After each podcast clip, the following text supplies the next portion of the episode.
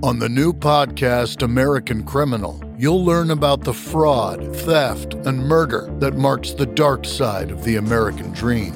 Like the Menendez murders. Was it two greedy kids who killed their parents for money, or is there more? Listen to American Criminal wherever you get your podcasts.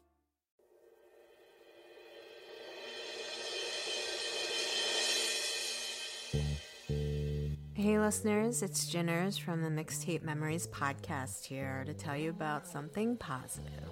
Sex positive, in fact. If you're like me, by now you've probably got a lot of time on your hands and are desperately seeking some form of pleasure or a stimulus. Well, I've got this awesome offer for you from our lovely sponsor, adamandeve.com. Right now, you can select almost any one item for 50% off at adamandeve.com. But wait, on top of all that, you will also get some awesome free stuff to spice up your bedroom. Enter the code MIXTAPE, that's M I X T A P E, MIXTAPE at checkout and get 10 free gifts. A few special sexy items, plus six spicy movies, and you got a whole evening ahead of you. And also, free shipping, can't forget that. Get yourself a gift or surprise your partner or partners, as it may be, with a gift. And uh, don't forget to put together a special mixtape playlist to set the right mood. Shoegaze, perhaps? The offer code again is mixtape, M I X T A P E, mixtape at adamandeve.com.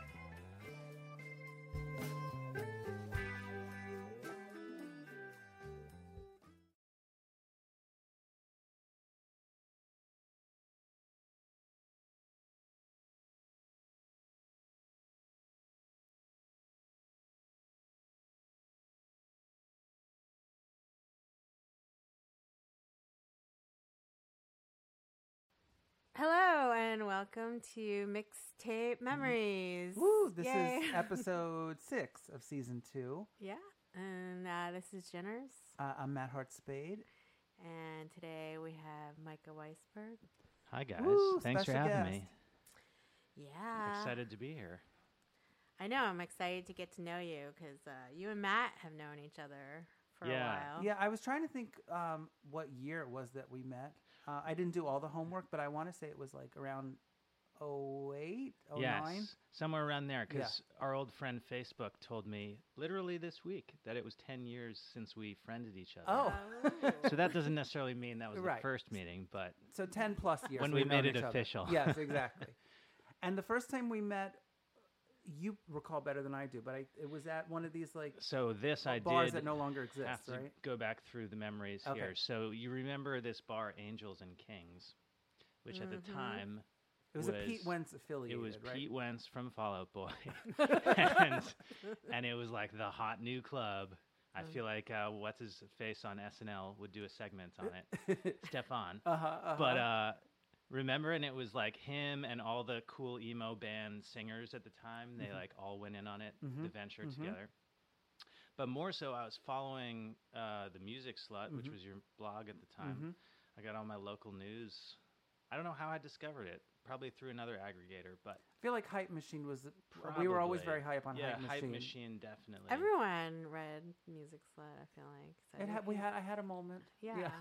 No, you guys were like, you, you were one Very of the top local blogs for a long very, time. Yeah. and I think uh, we were hosting some sort of like uh, meet meet fellow blogger type event. Yeah, yeah. I maybe it was like an anniversary or something of your site or something. Yeah. But I was like, oh, this would be great. Uh, I'll go check out this club, but I'll also try and meet these bloggers that I love their site. And maybe since I was in uh, video production, I was like, oh, maybe I can pitch him some ideas, some uh, you know features or something. And then I got there and it was packed, and I was trying to squeeze through the bar. They I- weren't all music club people. I think there were some people that just wanted to seek out Pete Wentz. If They were all there. for you. let's be honest. I don't know about that. They were all there for you. Anyway, so then I forget who I talked to first, probably your partner Mhm. uh, on the site at the time, and then she was like, "Oh, you have to meet my uh, partner Matt," and then I was like, "This is great. Mhm. He's so nice. and then the rest was history. We started doing uh, video. Yeah, pretty shortly after that, we started doing video features for the site. Oh, Um, cool. So you guys work together on that. Mm. Yeah, like these little short vignette type things. We did some good ones. Yeah, we were on YouTube before YouTube was like the go-to for everything. Was that the Adam Green like? Yep. Yes, Video? that one was awesome. we did it in. So we tried to do these interviews in like unusual settings Mhm. to try and just put a little twist on it. So Adams was at Webster Hall, but we were like, let's do. You, maybe you pitched him like, do you want to just like go in the bathroom stall or something? I definitely didn't suggest it. I think he suggested he it. did. Yeah, yeah. Okay. Regardless, yeah, we yeah. We wound up up, there in the handicap stall. That's Yeah. right. and which was large enough for three people and a camera. And uh, it was a great interview. I think he was like posing on top of the toilet Oh, or yeah, something, yeah. being all cheesy. We had a whole moldy peaches, multiple moldy moldy peaches moments in the first season. Yeah. Love them. yeah, and uh, man, we had a lot of good ones. Remember, uh, we are scientists at we went to their apartment, Williamsburg. which was yeah. across from uh, Main Drag. at Did the they all time. live together? I think it was maybe Keith. It was just Keith, yeah, but it's just that Oh. at that point it was only two of them left, I think. Well, it's always kind of been just the two of them. Oh, okay. But yeah, right. They had the drummer on the first record. Yeah, that's right. Regardless, I was They like, did an acoustic set for us on their Ooh. I was like, this is Yeah. so cool. They're playing for us in the living room, Yeah, like That's exclusive. pretty advanced for blog back then. Mhm. I feel like Uh-huh. you know, like that's pretty impressive. I'm impressed. It's it was not really just fun. like film it on your phone and like no, you no, know. it was the real deal, which Yeah. was really exciting um, Yeah. for me because I didn't have video content before that. Now I had original video content that was like well edited, and I was like, this is cool, you know? Right. And Matt gave me access to like this whole other corner of the indie music scene that I had just been discovering only on the blog up until that point. Mm. So We also uh, interviewed Kate Nash when she was the shit back that's in right. like I oh, forgot about that She one. was cool. Yeah. you know. Um, and then I think for me, the one of the favorite ones that we did together was when we worked with Sondre Lerche. Um, Totally. It was like the middle of winter, and we recorded an acoustic session in McCarren Park. Um, in front of a giant tree, yeah, Oh Yeah. my gosh. and he was so nice. he's He- so nice. he I I, bet that was so too. charming. he's I still keep in touch with him because when I was um, interning at a record label back in the day, um, I was like on the intern marketing team for his debut here called Faces Down. So I've known him through the years, and it's I don't know, it's kind of nice. He's also like the exact same age as me, so I feel like I've kind of grown with him. He's in LA now, but yeah, Is he's he a good guy. putting out records still? You know, it's funny to say that because he just tweeted something uh, as of the day we're recording this, and um, I think he's announcing a new album tomorrow. He Oh, kind cool. of teased Ooh. it. Yeah, That's good to know. He's Yeah. still doing it. still doing That's it. That's great. I mean, he's he's, pretty huge in those- unique. Yeah, he is. know. hmm He also has a gigantic following in those Scandinavian countries. Yeah. You know? I like first saw him when he opened up for like Regina Spektor, and it was like, um, I was like, who is this guy? He's really, um, I don't know. I just found him really charming. I guess, and I think that's why I like the music. Yeah. I mean, he's a good looking guy, too. I remember the early shows. It would like the first three rows would always be girls like But fawning over In him. a boyish way, In a boyish not way. Not like a man way. oh, no, no, no. In a boyish way. Yeah, yeah, yeah. So, it wasn't really my type, but like, Yeah, yeah, he's t- super cute. yeah, yeah. um, so, yeah, that was when we first uh, started getting to know each other and hanging out. Yeah. And then, um, do you want to talk about all the bands you've been in through the years? Well, I mean, There are a few. There's a few. I Yeah. mean, don't have to name them by name Yeah. per se, Yeah. but uh, you know, I was in four bands over the past 14 years. Mhm. Everything from pop rock to indie garage to punk. So, Mhm. uh, got to sample it all. Played at different kinds of venues. You played at pretty almost every venue locally that's you know 500 and Pretty under cap, right? Pretty much. Yeah. I mean. uh, Yeah, and and some that exist still, and some that have long gone. So, um, but uh, I'll always remember playing at um, Glasslands Mhm. though in Williamsburg because that was I thought that was like mini making it at the time. Mm-hmm. Mhm. Mm-hmm. Such a tastemaker spot. Mhm. Was that when Popgun was booking it? Yeah, Yeah, I think yeah. so. Mhm. Also, I just remembered what was the one um, around the Uh, back on North Sixth, no DBA. Cameo Gallery. Cameo. Oh, I Cameo. just remembered that one too. Yeah. I liked So, like, Cameo. all these great venues were like right in that sort of like off of Bedford, but it was still a little sketchy around there. Not as many, you know, housing de- condo developments and stuff. At Studio B, Of course. Yeah. one of our favorites. Yeah. One day we'll do a whole episode on Studio B. I feel I had a lot of messy Lots of- nights there. Lots of, lots of fun memories Yeah. there. Waiting in the rain for like CSS or something. Yeah. Oh, right. They played there too. Yeah. Yeah. I saw Crystal Castles there. Patrick Wolf. Yeah, yeah, but Glasslands that was that was a near perfect DIY venue, I would say, Mhm. because it catered to major touring acts, but also really supported the local scene. Yep. You could see your friends play there. You could see giant bands Mhm. play there after parties there. Mm-hmm. They uh, it was like it was like um, super makeshift stage that you felt like it was going to collapse at any point. Yeah. Yes. For sure. uh, and then they had that weird upstairs like It, it Yeah. never felt Uh, safe to me. right? Yeah. Like it all felt like it was about to collapse at any point. But But that was the joy of it. Yeah. Yeah. think, you it was like they they put it together with like spit and like twigs and It re- literally felt like that. yeah, but it just so many great memories there. And uh, I love the clouds too, of course. and, Iconic. and the backdrop Yeah. exactly. That was so iconic. Like Yeah. you'd see these photos, these live photos, and you're like, where is that? And then it just became its own thing. Pre Instagram.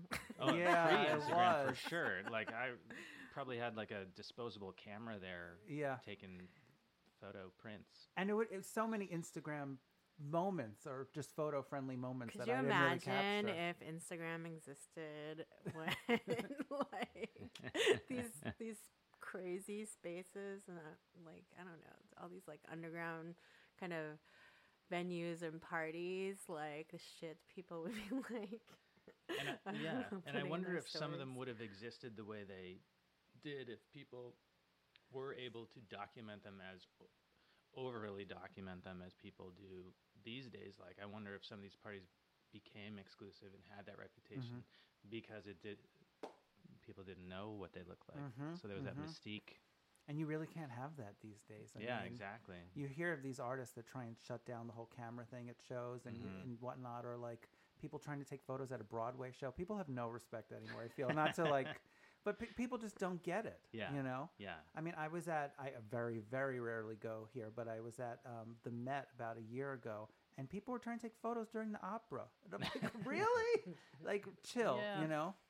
Yeah. I think there's. I Granted, mean, I was in the cheap seats. I'm sure the people in the expensive seats weren't doing that. Just Google a photo and Yeah, I post mean, it. really. Like no one's gonna know you didn't take it. Yeah. Exactly. well, so then that probably explains the rise of like the party photographer Mm. back in the day, Yep, right? yep. Because you had Cobrasnake and you had all these like mini pseudo celebrities Yeah. because they were the ones taking the photos that you'd see on the blogs on Monday at work because we weren't. That's true. They were like it like Exactly. behind the scenes or like capturing all the drunk moments. It's Yeah. true.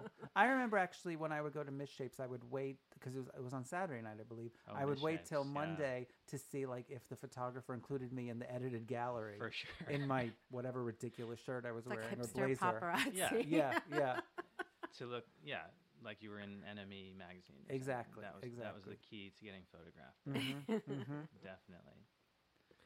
Yeah. So Glasslands was fantastic. Yeah. Um, what was it? 285 Kent was Mhm. around down the block, Mhm. and yeah. um, man, even Trash Bar, I'll say, Mm. had some fun shows. But then it when- went to trash. And then yeah, it, yeah, yeah. It was always trash. but, Yeah. yeah, l- cool trash.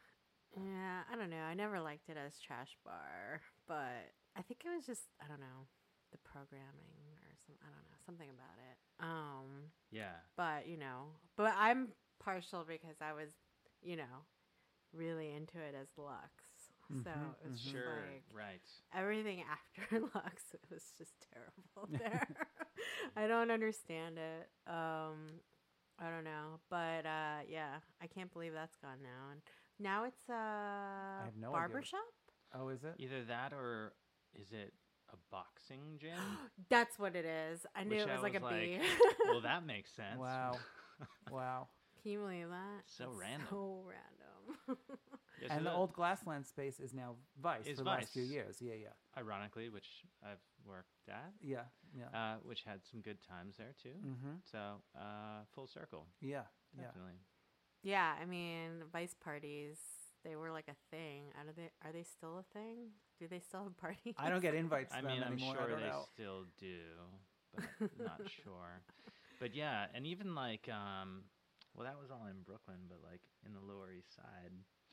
So I was walking there a few weeks ago, and it's just, I know this is obvious, but it's unrecognizable. Mm-hmm. Mm-hmm. You know, the days of like walking down Ludlow and you'd do all your stops. You'd Yeah, hit yeah. pianos, you'd hit cake shop, you'd keep going, you'd go to darkroom, Mhm. you'd do all the stops along the way.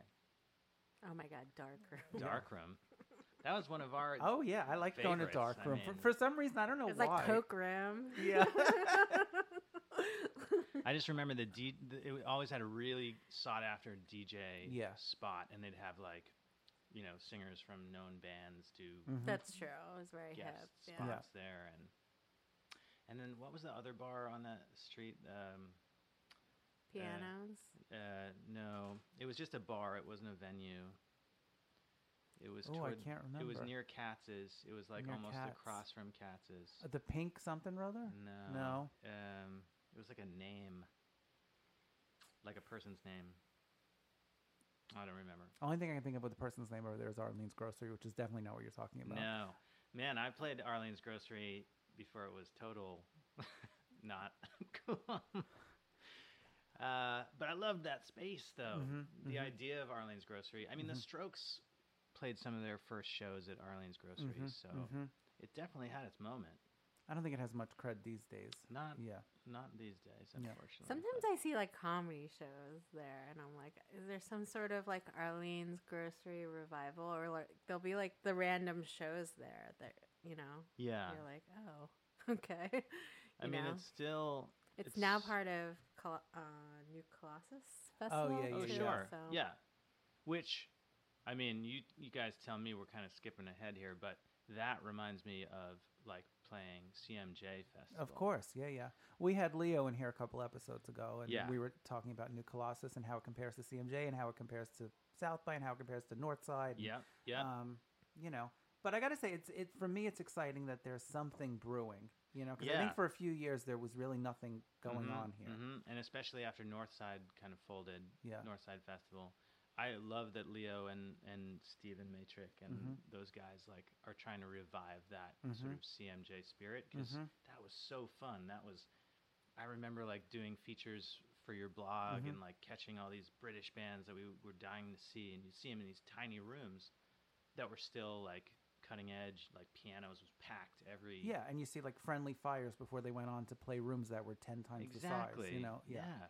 You'd see like Twin Peaks play to like 50 people Mm-hmm, mm-hmm. and they'd crowd surf to the bar. Uh, right, it right, was right. Wild.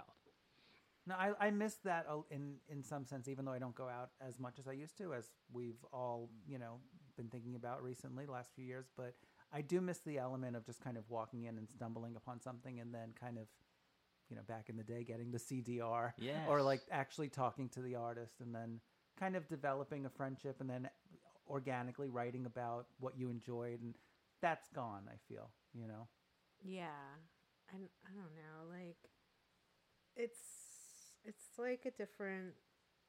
I, I like that they're trying to like feature bands that are like emerging or up and coming, whatever the term is these days. Yeah, You know, um, and uh, like I think that I hate like the festivals that have become so commercial that it's just like it's like Kanye is gonna be playing at this festival or it's Beyonce or mm-hmm. Yeah. something, and you're just like, Or like the VIP What? packages. Oh, It's all yeah, about yeah, yeah. VIP packages, right? oh well, they're yeah, a lot of times I don't feel like they're catering to fans of music. They're catering to people that want to get photos at the show or just yeah, we yeah. That term is yeah. yeah. well, it's about money. Yeah, it's about know? money. Yeah. And so, like, if you're trying to get sponsored or something, like, and you want like big money, then you have to have a big name. So then, yeah, they're just gonna get all these like freaking mainstream artists that don't need to be playing like South by Southwest or like, Right. you know. But I get it. You know, it's like a business. So it's like I respect it for that, but I'm always like seeking something w- with a a little bit more curation and like discovery because that's what I like liked about going Mm-hmm. to like festivals and Yeah. seeing the random man. I love like falling in love with like a new band. Yeah. Agreed. I mean, I think also the element of when you're seeing an act and there are, you know, X amount of people in the room and it's not a large number and you kind of take ownership over the band. Like, Mhm. oh, I Mm. remember back in the day, I haven't listened to this band in a long time, but like Birdmonster, they were one of the buzzy Mhm. blog sounds bands ages ago. Yeah. But um, I remember seeing them at maybe opening for someone at Mercury Lounge. And I was like, oh, I love them. And then I like devoured it all. And Yeah. then, you know, Like the bands you go to the front. yeah, Oh, for, yeah, yeah. yeah. you know what I mean? definitely. So I know that like one of the many things we bonded over back then was like seeing the British buzz bands before they were big in the U.S. Exactly. And there Well, were you've always been a follower of like NME and all the buzzy UK stuff. love. and I mean, I was very into it at one point, and then not as much these days. But um, yeah, I would always love when there would be like a band that is getting wild right. attention overseas, and then they come here, and it's Yeah. you know, And you'd get you'd be able to get the tickets because you were reading about them in NME. Like yeah, I re- always remember seeing Arctic Monkeys, not to age myself, but on their Yeah. first U.S. visit, and they played Mercury Lounge, Mhm. and I was like front row with the disposable camera or the digital camera, whatever Yeah, it was, and uh, you know they're just covered in acne, and they're playing these punk songs, Yeah. and I'll always remember that was like the way I always want to remember them. I remember I must have saw them on the next when they came back a couple months later, and they played Mhm. Webster Hall, and everyone was jumping up and down. It Yeah. felt like I think I was Really at that one too. It felt like a trampoline. it was scary, actually. Yeah, the old Webster before it was all remodeled and whatnot. yeah. Um, yeah. You still read all those UK publications? Well, it's funny. I mean, I miss the days when you would go to Barnes and Noble or wherever, and you'd get the physical copy Mm-hmm. of NME or uh, Q, Q, magazine yeah. or whatever, and that's I would read. Those were like my bibles. I would find out about all these new guitar bands, and I would just follow them, you know, religiously and watch their trajectory. You know, I'll occasionally still check like nme.com. Mhm. They'll have some. Well, it's digital only now, right? it's digital only now, and they also feature a lot more on like film and you know branded stories, obviously Mhm. to drive traffic. But Mhm. uh, you know, still read the Radar column, the new music, Mm-hmm, mm-hmm. follow that. Spotify obviously is now. I guess you'd say that's the new way to. Is it? I guess so. To discover like I mean, for lots of people, yeah. new bands and stuff. Mhm. Yeah. I mean, we could get into the whole CD discussion too. 'cause I'm I'm super old school in the sense that I wish there were still a need for CDs. I loved the CD format. It was just so fun. I mean, vinyl's great. CDs were hilarious because they would charge the stores would charge an arm and a leg for this piece Oh yeah, of especially if you went to like a Sam Goody or something when Yes, they in the charge you the full price, I worked at Like- one of those oh, in high did you? school. Yeah. and so like you like seventeen ninety nine for like the new the- Pearl Jam Yeah, album. exactly. Like know? the new U2 record would come out and it'd be like 19.99 on sale, and you're like, okay, all my allowance. Uh, it, it was just a. It could only have existed in that moment in time. Yeah. Before like MP3, before Mhm. Napster, all that stuff, and it was just such a. You it forced you to listen to the record. You put it in your car Mhm. CD player, or you were lucky enough to have a six disc changer in the trunk, and you'd carry around. You'd curate yeah, those uh, books, those Yep, CD books, yep. those binders. I could almost hear the pages turning as you're saying that. and that was like that was uh, you know that was such a cool way to share music. You'd go on road trips, and then you know obviously the burned CDR Mhm. mixtapes. That I had a whole book just of mix CDs. And we always ask this question: Were you more of the person who would make the CD mixes for other people, or did you receive them, or was it? What? Uh, and did you discover a lot that way, or, or Yeah, it was kind of 50-50. Um, I was pretty shy at the time in like middle school, high school, so I was like music was a great way to like make friends and share, you know, find common interests like, "Oh, you like Oasis? I love Oasis." Great, we have something to talk about at Mhm. lunch or whatever. But you would uh yeah, you you curate these these CDs and you discover all kinds of stuff. Oh, you think that's great? Check this Mhm, out. Or oh yeah, this album's good, but their first one was better, and you're like, oh, I haven't heard that yet. I feel like back in the day too, because CDs were so expensive, Mm-hmm. um, and because uh, I feel like all three of us were so hungry for you know new music Yeah. in some sense. yeah. It was much pricier to collect than nowadays. Where when I buy vinyl, I'm very selective because it's a heavy price Yeah. tag. But back then, I would be like, I need the new Super Hog album or Right. whatever, Yeah. or you know Oasis or um, I mean anything '90s that I had. You know, Liz Totally. Fair. I just and then those really added up because it wound up being 17 18 19 dollars a pop. You know. I mean, you kind of like also get it for like this. What do you call it? the CD insert? You Yes, know, the like booklet. The, the booklet. Oh, like, yeah, yeah, and you yeah. I wanted to like open booklet. it up and like see what's included and what they said and like Yeah. all that stuff and the artwork and like And I don't yeah, know. The, yeah, the lyrics. Reading, I loved Yeah. reading the lyrics Mhm. if they included them, and then Mhm. sometimes the band was more mysterious, and you'd open the booklet. It was just like a photo of them. And you're like, Yeah. "Oh, that's Yeah. not really Yeah. what I wanted, but that's cool. yeah. yeah. I also remember um, the the art of the secret track. We talked Yes. about this when we reviewed. Um, Nerv- was it Nevermind had a secret track? I think so. Was it? Oh yeah, yeah. At the And end. Green Day had a secret track on Dookie. Mhm. Yeah. Yeah, but I remember some people would like bury it as like track seventy five. You had to wait um, Yeah. a long period of silence. Yeah. You're just on like some of these skipping on records. your like Walkman, Yeah. like, like next, next, Yeah. uh, another. Yeah. Oh, the Walkman. Mhm. I, I loved. Well, not the Walk. the Discman, Disc- Discman. Discman. I mean, I had a Got it Walkman wrong. too, but Yeah. Discman was great because you were like, I am the coolest person. I have a Discman. Oh, yeah. I had a bright yellow one. Yeah, mine was bright yellow. oh, like blue. the sports one. Yeah. it was Right? sporty. yeah, no, they, that was like instead of iPhones, you had like who had the coolest Discman at the yeah, time. yeah. definitely. Oh, and that the was the over the thing. head headphones, Mhm. no earbuds. Mm-hmm. Oh yeah. It was it was great. Listen to them on planes. Bring Mhm. your Discman on your carry on. Yeah. Exactly. But I also loved. Uh, this is, sounds strange, but the smell of the The um, paper? the paper, Mhm. like with the print on it, like it always smelled like it came right. Out of I don't of think the that's weird. Yeah, I, It's like a very nostalgic, Yeah. like kind of uh, memory of, of that. Yeah. Kind of like if you were opening like a pack of uh, baseball cards or something. Mhm. Opening the jewel case, which varied depending on where you got it from. Best Buy ones were easier to open with the with the little sticker that held. Oh, it we didn't even talk about the cellophane. What a mess to open a CD back No, in the day. some of them had. They started doing these little pull tabs. Remember? Oh, Remember? yeah. And then you could just pull that wrapper right off. But some of them were like really in there. Oh, my, I, it would drive me bananas. Yeah. Did you ever save like if they had like a sticker on the cellophane? yeah, it was like Oh. limited edition. yeah, like said something. No, really. to, like, some save that. I remember some record labels they would actually design design it so like maybe a Arctic Monkeys record did this where like the sticker was kind of part of the album art in a sense, but it was Okay. it was on But it was on of the cover. Yeah, Oh. exactly. And then the cover was like more minimal, but because the sticker was on it, it had like their their band name or something. on it, Okay. you know, so that was like almost part of it. The whole packaging, uh, the whole process of buying a CD was so fun. Yeah.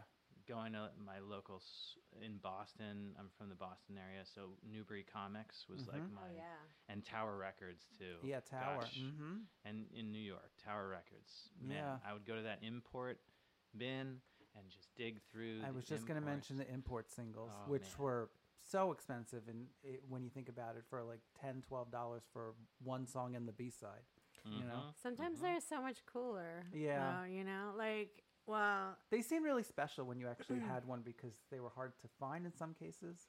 and sometimes like they release um like a different cover, you know, Mhm. in like a foreign country than in like the U.S. Yeah, Yeah. yeah, yeah, Like one of the bands we'll talk about later. Yeah, yeah, yeah, yeah, yeah. for sure. exactly. And yeah. I was like we said, like I loved all the British buzz bands that were coming out. So a lot of times you could only find the singles, Mm-hmm. you know, like the new Editors single or the Kooks or Mhm. whoever, Mm-hmm. Franz Ferdinand. Like Mm-hmm. just going to that import section was so exciting because it was kind of traveling without traveling. Exactly. you yeah, know? yeah, yeah. And it had that little sticker that say "Made, in England." Yeah. That was like on a price tag. Yeah, and it sticker. felt like it was so special to hold that because you're like, "This has come all the way from Yeah. over there, and now I'm gonna listen to this great band." But then, how much fun can you have with it if it's seven or eight minutes long and you already know one of the songs well? you True. know? Well, then you'd add it to uh, you know a mix CD. Yeah. And then you know before you knew it, you had a pretty awesome import CD. yeah, yeah. Have you kept any of them through the years, or are they all gone? I'm sure a bunch of them are still at my parents' house Mhm. in their basement. Um, I'm pretty organized when it comes to my CD collection, Mhm. my record collection. So I remember packing that all out before they were cha- moving houses, and so I had to sort of uh, pack up the old r- childhood bedroom. And I mean, I don't even know the number of CDs that I had, immense amounts of CDs. but I like organized, I alphabetized them, I labeled all the boxes. So one day I hope to have enough money to live in a place where I have an extra room or wall where I can just put the library back in place. you know? Okay. Turn it back into the record store that I used to uh, love going to. I remember in college I had one of those um, display CD where you just put the actual CD in it. It didn't have room for anything else. Sure. And you'd hang it on the wall and it'd be like its own art. They were Oh, trying yeah. to do that in like the late 90s, early 2000s. Yeah, yeah, yeah. They'd sell it at like Urban Outfitters. Totally, and you'd see in a lot of uh, '90s movies too, like the hip person's bedroom would have like cool ways to display their CDs. yeah. I don't remember that. I I, remember like like, in- vinyl, you know, like people using that as. I also framed I vinyl remember back in the day before I CDs. Uh, played. it. vinyls are, I feel like, have always been cool, but there was such a distinct period of my memory that was only when CDs were like the rage, and everyone was like, "The audio quality is so amazing!" like, I love that you want to bring back the CD. because no one else is going to do it. Yeah. And You so know- like sets came back. Mm-hmm. You know, maybe at some point people will be like, "Oh, this is funny. I can use it as a coaster, and I can also." Yeah, right. Multiple uses. Rough Trade still sell. Rough Trade in Williamsburg still sells Still CDs. sells in some. fact, they have like two rows full of CDs. That's wild because who the heck buys Two those? whole rows. yeah. No, really. Like, what person in Sorry, I meant to say like aisles. I would love to know. You'll have to ask Leo. Yeah, I but, will. Uh, who buys CDs today in 2019? I don't know. I don't know. Like older people, probably. Yeah, that's true. So maybe like Adele fan. Like people Yeah, who yeah, still yeah. have like CD drives on their computer. Yeah. Yeah. Which is very rare. It's there are certain genres that still sell more CDs to this day, but it's very few, like jazz Yeah. and classical. Sure, because Mhm. that I think that genre still uh, benefits from. It different skews medium. Yeah, old. yeah, yeah. You know, Yeah. usually. But Yeah, I mean DVDs too. I bought so many DVDs because I'm a big movie fan too. But that whole disc culture.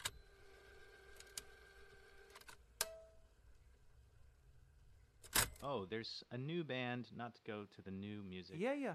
but there, I just saw this the other day. Remember the logo of the compact disc? Yes. Mhm. It was a very distinct font, yeah. and it was kind of like housed in a rectangle. Mhm. Yeah. So there's a new band called Disq, and Oh, it's God. with a Q, and it's the same logo but just with a Q. So it's you know compact disc, but And how old are pretty the guys oh, in they're that? probably Seventeen. like they're probably like right out of high school or something. I was into, uh, it sounded pretty good, but uh, you know, just for the visual factor of it, I was like CDs.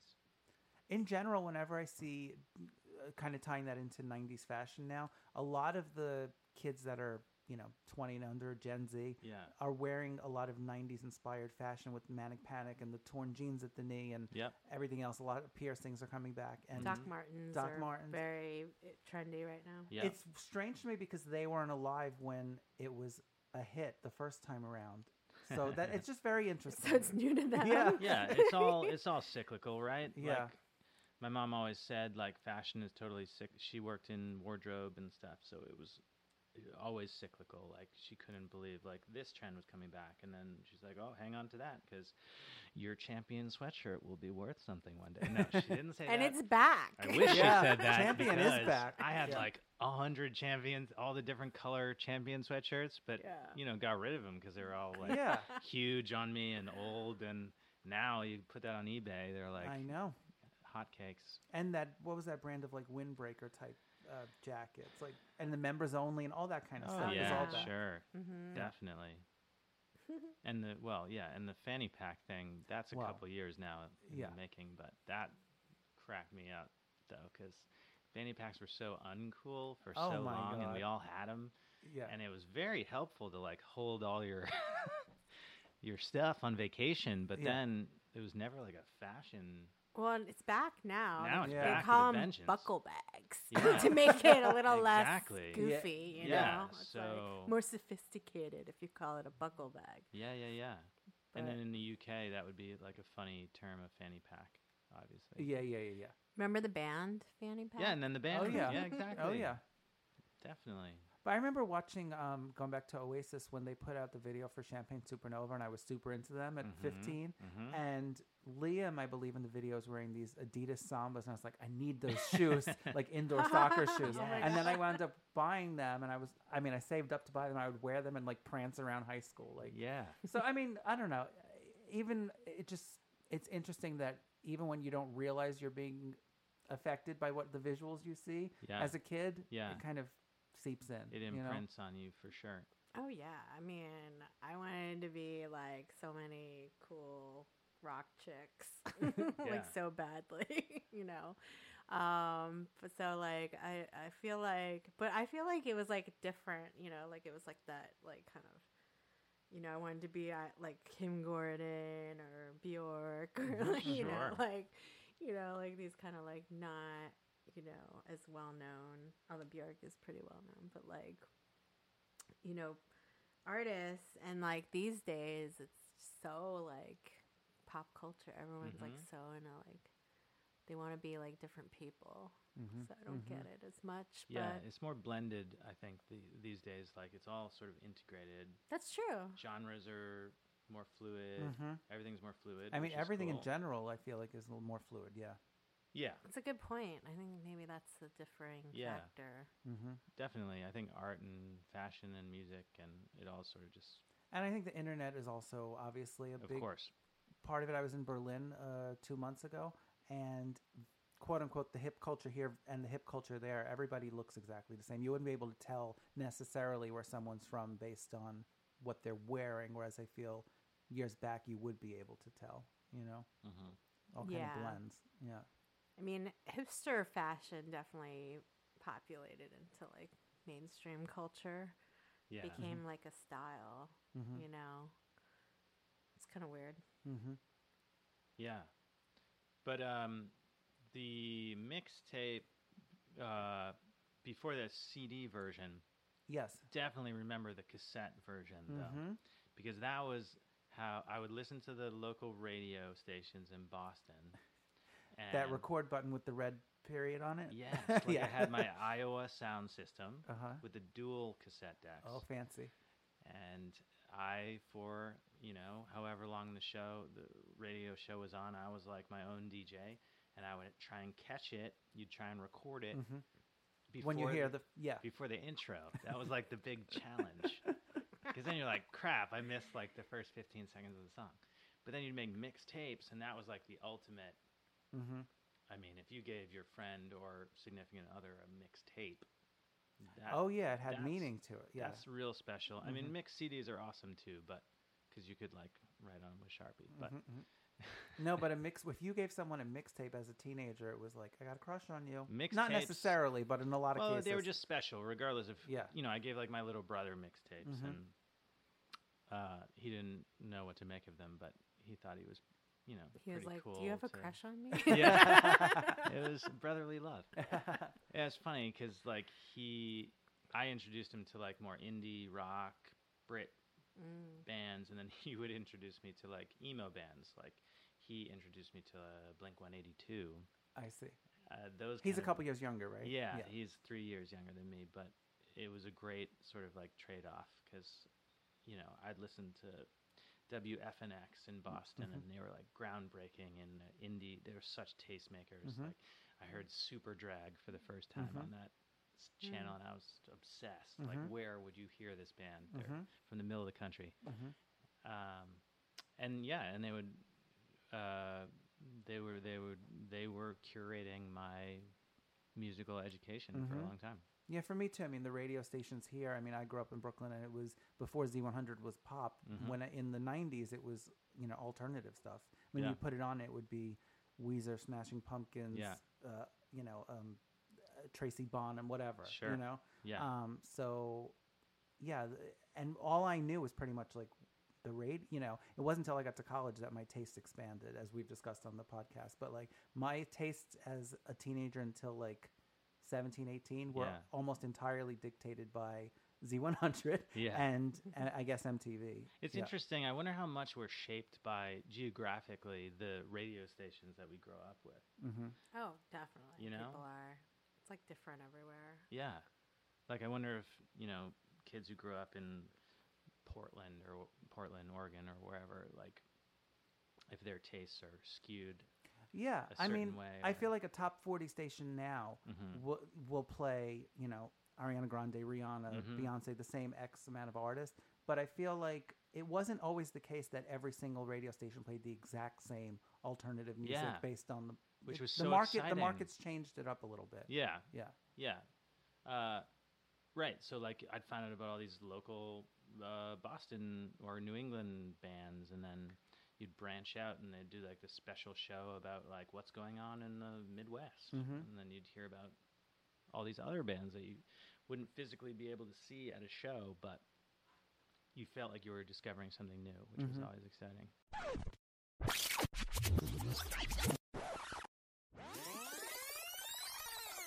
So where do you discover stuff now? What do you read online and if anything in Man, print? I wish uh, this blog, A Heart is a Spade, was still around. Oh yeah, I love that one. That Don't was a know good it. one. um, yeah, so like we were saying, I mean, Spotify is kind of like the new music discovery. I still read like Consequence of Sound or um, They've kept it going for a while now. Yeah, maybe Stereogum a little bit, but uh, you know, I still check out NME.com and um, I don't know. It's more. It's all just integrated. Like I work in media. I work in TV and branded content, so I might hear something in a commercial or people are talking about this band that's in this campaign. Mm-hmm.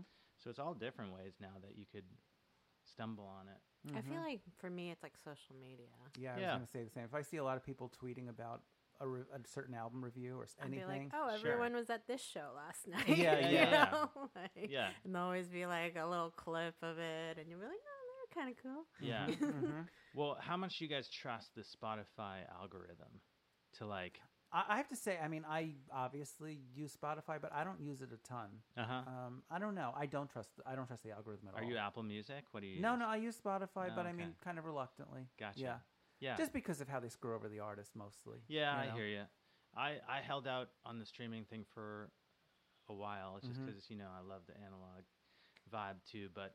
There are some good things in in terms of like music discovery that Spotify is Mhm. is helpful. So, like, it recommends it to you. Yeah, if you like this artist, or they'll, uh, based on your listening, you know, preferences, they'll make your weekly uh, playlist. Or Oh, I've never like clicked on that Oh, actually. should try that. Yeah.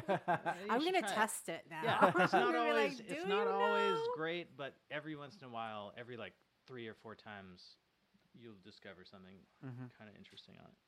I think also for me recently, I've been in such a throwback mood because of this podcast and because Mhm. in general, a lot of new stuff doesn't impress me. Sure. That I've been revisiting older things, so I haven't been seeking out newer stuff. Yeah, you know. which is totally cool. I'll always, you know, be comforted by the uh, the throwbacks, but it is kind of fun to find stuff that is definitely in your wheelhouse, like stuff that reminds you of the bands you loved. mm-hmm. That maybe isn't trendy per se or on the radio, but it's still there are still acts out there doing like I love guitar music. Mhm. So discovering that new guitar band that is not popular yet, Mhm. but you know, Spotify just recommended it to me. So Mhm. it's cool. Um, one of the questions we were planning on asking you was about uh, sort of bands that have broken up that you'd love to see reunited. Oh yeah, Because it's just, well, you know what I'm gonna yeah. say. I think I know what your number one answer is going to be, but I'm going to wait till you say it. well, I mean, look, I would love. I got to see Oasis once Mhm. while they were still Oasis, and I would love to see them again. I've seen uh, Noel solo, which is great. It's not quite mm-hmm. the same thing, but I would I would be front row if I, if they ever uh, reunited. And then um, what else? like the original Bloc Party lineup would be really cool. So they did do a reunion, but it Did wasn't. they? No, but it wasn't the original guys. I Well, guess it was what I'm Kele and other rando people. I guess yeah, guess. that would be really cool. Um, I saw the Misfits. Oh, that's um, cool. A couple years ago, which Mhm. was fun. Um, was that a big space though. No, yeah, was that it was at at, MSG? like, that was at Riot Fest. Oh, Riot uh, Fest, mhm. Chicago. mm-hmm. Danzig was like uh, breathing very heavy in between songs. He was like, Can you keep up with the Misfits? oh, poor and guy. it's like, all right, keep doing it. Yeah, people But must have been losing their minds. I though. heard the um, the Madison Square Garden show was really good. Yeah, I heard it was good So, too. You know, stuff like that is really fun to see. Mhm. Um, man, R.I.P. Tom Petty though. I, heart, Heartbreakers would have been my number one Mhm. for I really wish I saw Tom Petty before he. yeah, I got to see him once. Luckily, Mm, so lucky. amazing, He's so cool. definitely. But yeah, I'm still rooting for that Oasis reunion for sure. What is the status? They hate each other still? I think the last thing I saw was that. Uh, wait, was it? Liam was saying. I mean, look, they're famous also because of the music, but also because of that feud. Mm-hmm. Everyone loves that brotherly feud. So the latest is that Liam thinks that Noel is sabotaging him via Twitter or something. Oh, doesn't don't they call each other potato heads or something? I don't know. but I think Noel was saying like the Very only mature. reason the Oasis reunion doesn't happen is because of Liam's Twitter or something. I don't know what it was. I Some- love that they're kind of well, maybe not Noel, but Liam is still a child. I feel no, at heart. yeah. Yeah, that new solo record was not terrible actually. I was Although when I surprised. saw him do it live at Sun Summer Stage like a year or two ago, it was Oh, not yeah? very good. No, no. no, no. Well, again, I think it's like the bands that are ingrained in you at that point in time. I remember driving in the car with my dad in the Volvo station wagon, and there was a whatever year it was, 96 or 7, but literally flipping through every radio station, and Champagne Supernova was on every single station simultaneously. They were huge here. Yeah, It was crazy. it was a moment. Yeah. yeah.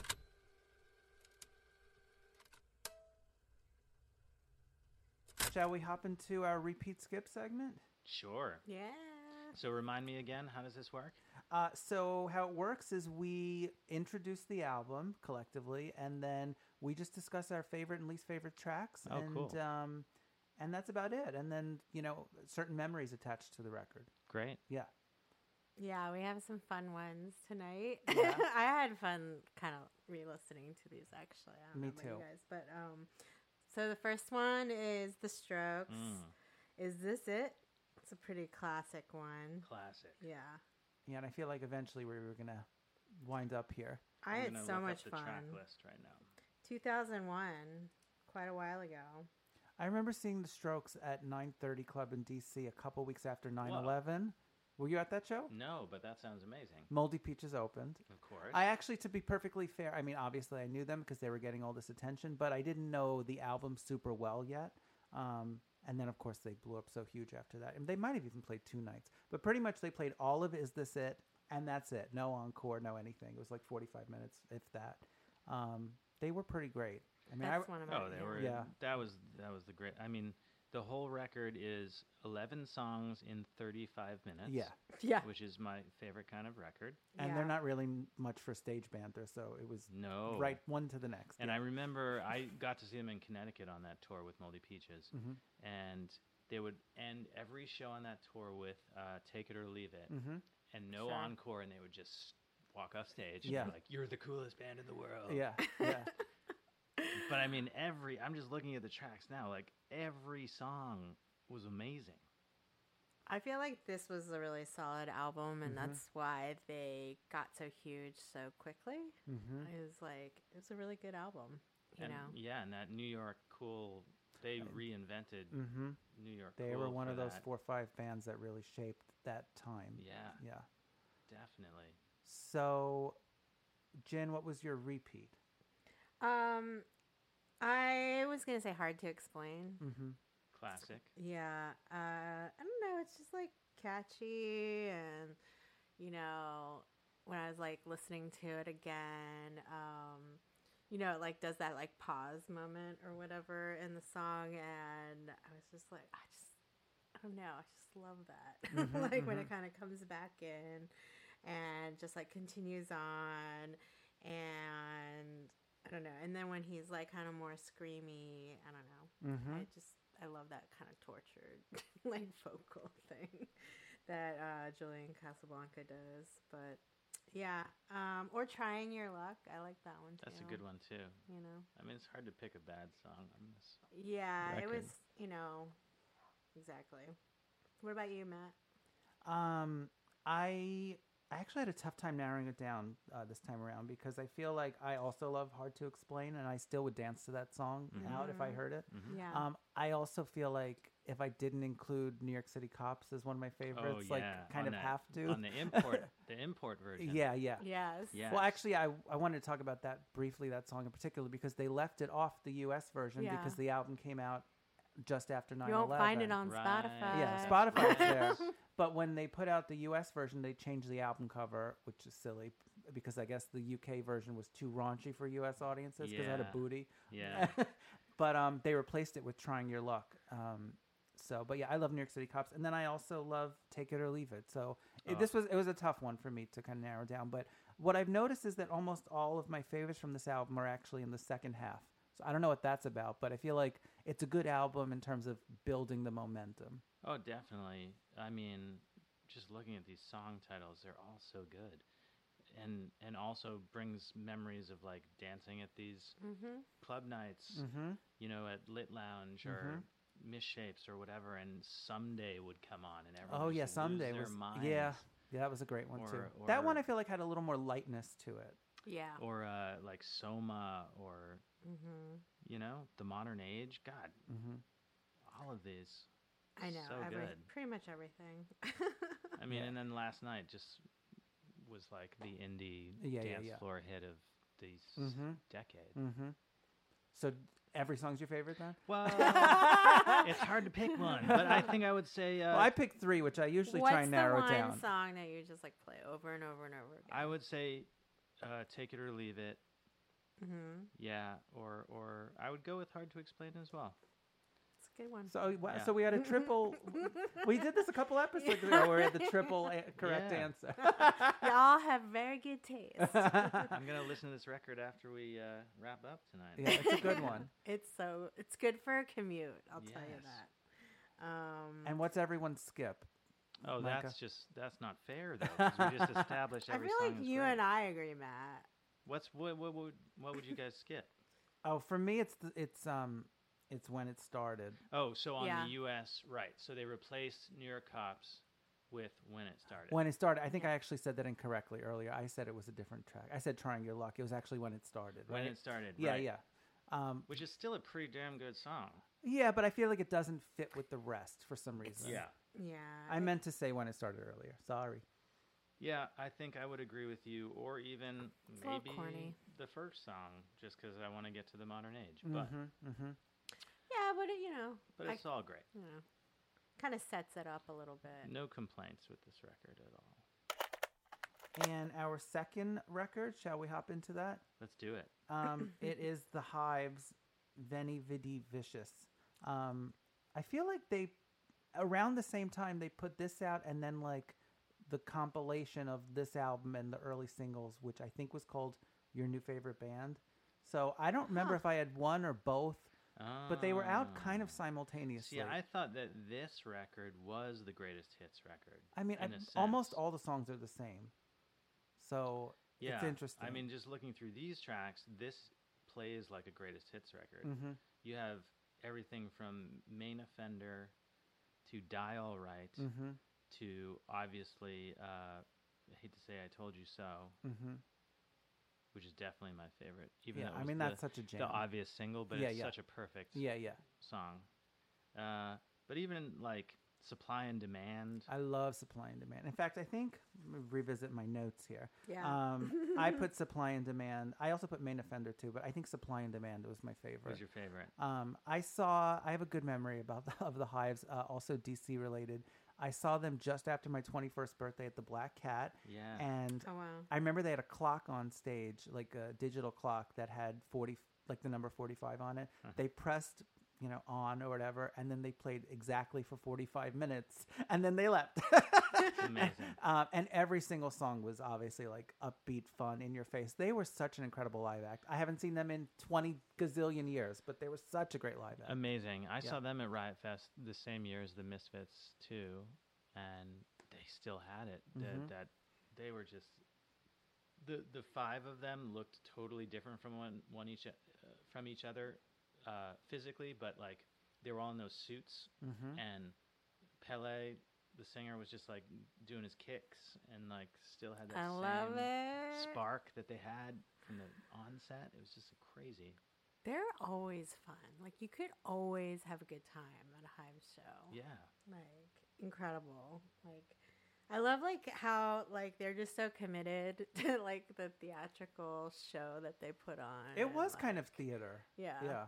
And like you know, you're just entertained like the entire time and like everything's so fucking catchy and Mhm. like you know, and high energy and like so much guitar, like I don't know, it was just a good time. Yeah. Yeah. they I were mean, like Swedish uh, Yeah. garage rock band, you know, like versus the Strokes or New York. Yeah. What was your favorite, Jen? Um, my favorite was Main Offender, Mm-hmm. but like you know, it's just uh, it's just very like what I like about them. Their songs sound so familiar, so you know, like they're kind of like a little probably like derivative or like maybe garage rock in general, just like all kind of sounds the same because it's so guitar heavy. But like, you know, there's just something about it that's just very familiar and catchy, and I just Mhm. like gravitate towards it. Yeah. And um, but all that you know, like like Micah, you said earlier, like hate to say I told you so. You Like you can't deny Yeah, of how course. That was the catchiest song. electric that song is, Mhm. and Oh like my if gosh. like you're That at a dance riff. party, like and that song comes on, like that you know the room's just gonna like erupt. Yeah. you know, Mhm. Yeah, like, yeah. And so, and I st- like. I was listening to it on my commute today, and I was like, I feel like I'm walking differently. no one knows what I'm listening to walking through the Oculus, but like, you know, I was like, oh, it makes you feel like so different, Yeah, you know? like a little pep in your step. yeah, I don't know. It's a great band.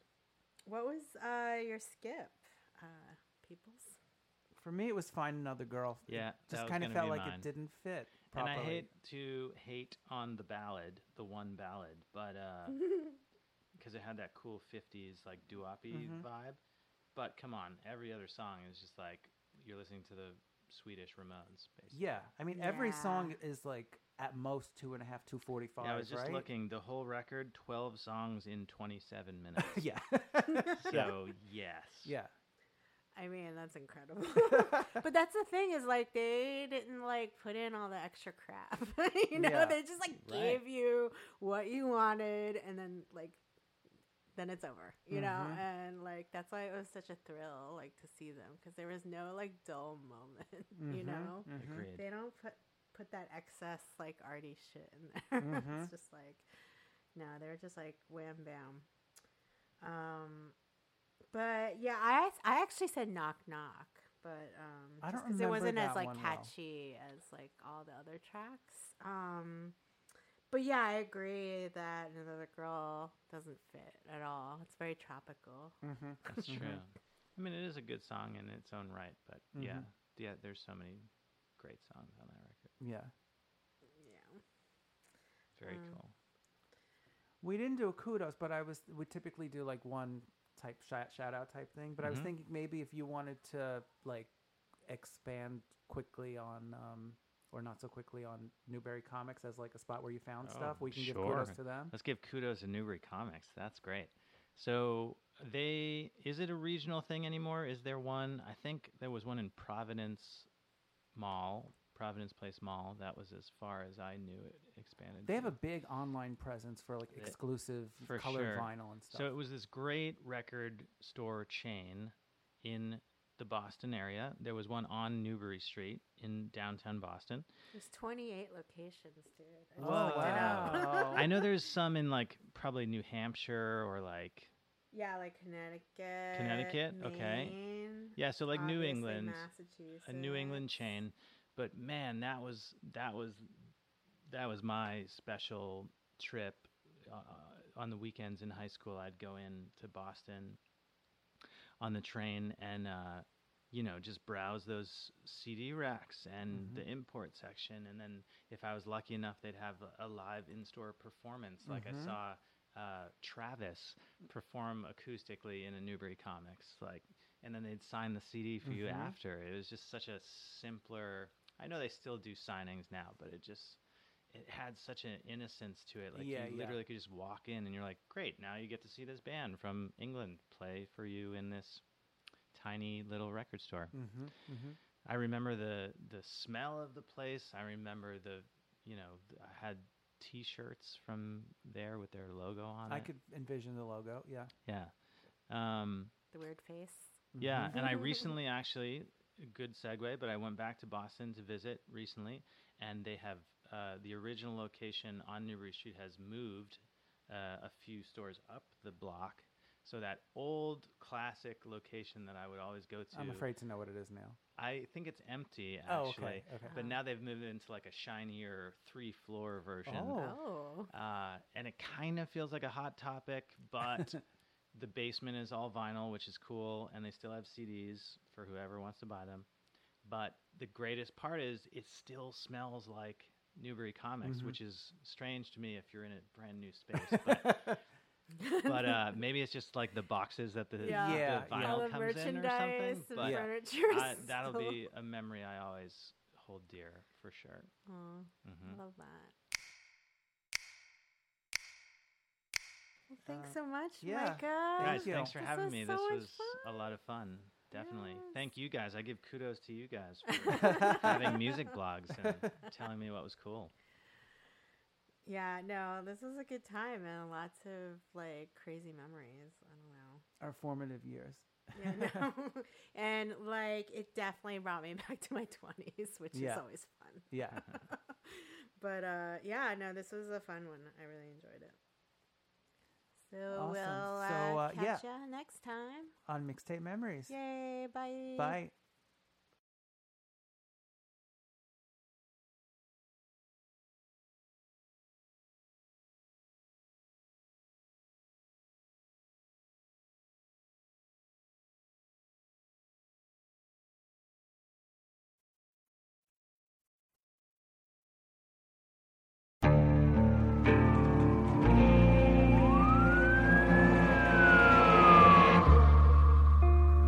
What would you do to achieve the American dream?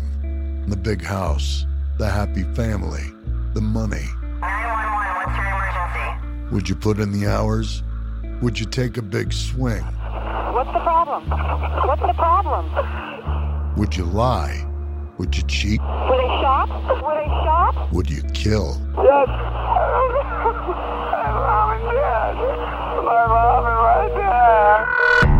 From Airship, the studio behind American Scandal, comes a new true crime history podcast. I'm Jeremy Schwartz, and I'll be taking you inside the minds of some of our most notorious felons and outlaws, exploring the dark side of the American dream. In my new show, American Criminal, you'll meet the picture perfect brothers who killed their parents, the thief who stole babies, the crypto king who siphoned off billions, and plenty more. From assassins and gangsters to killers and con artists. Whatever the case, whoever the criminal, you don't know the full story. Until now.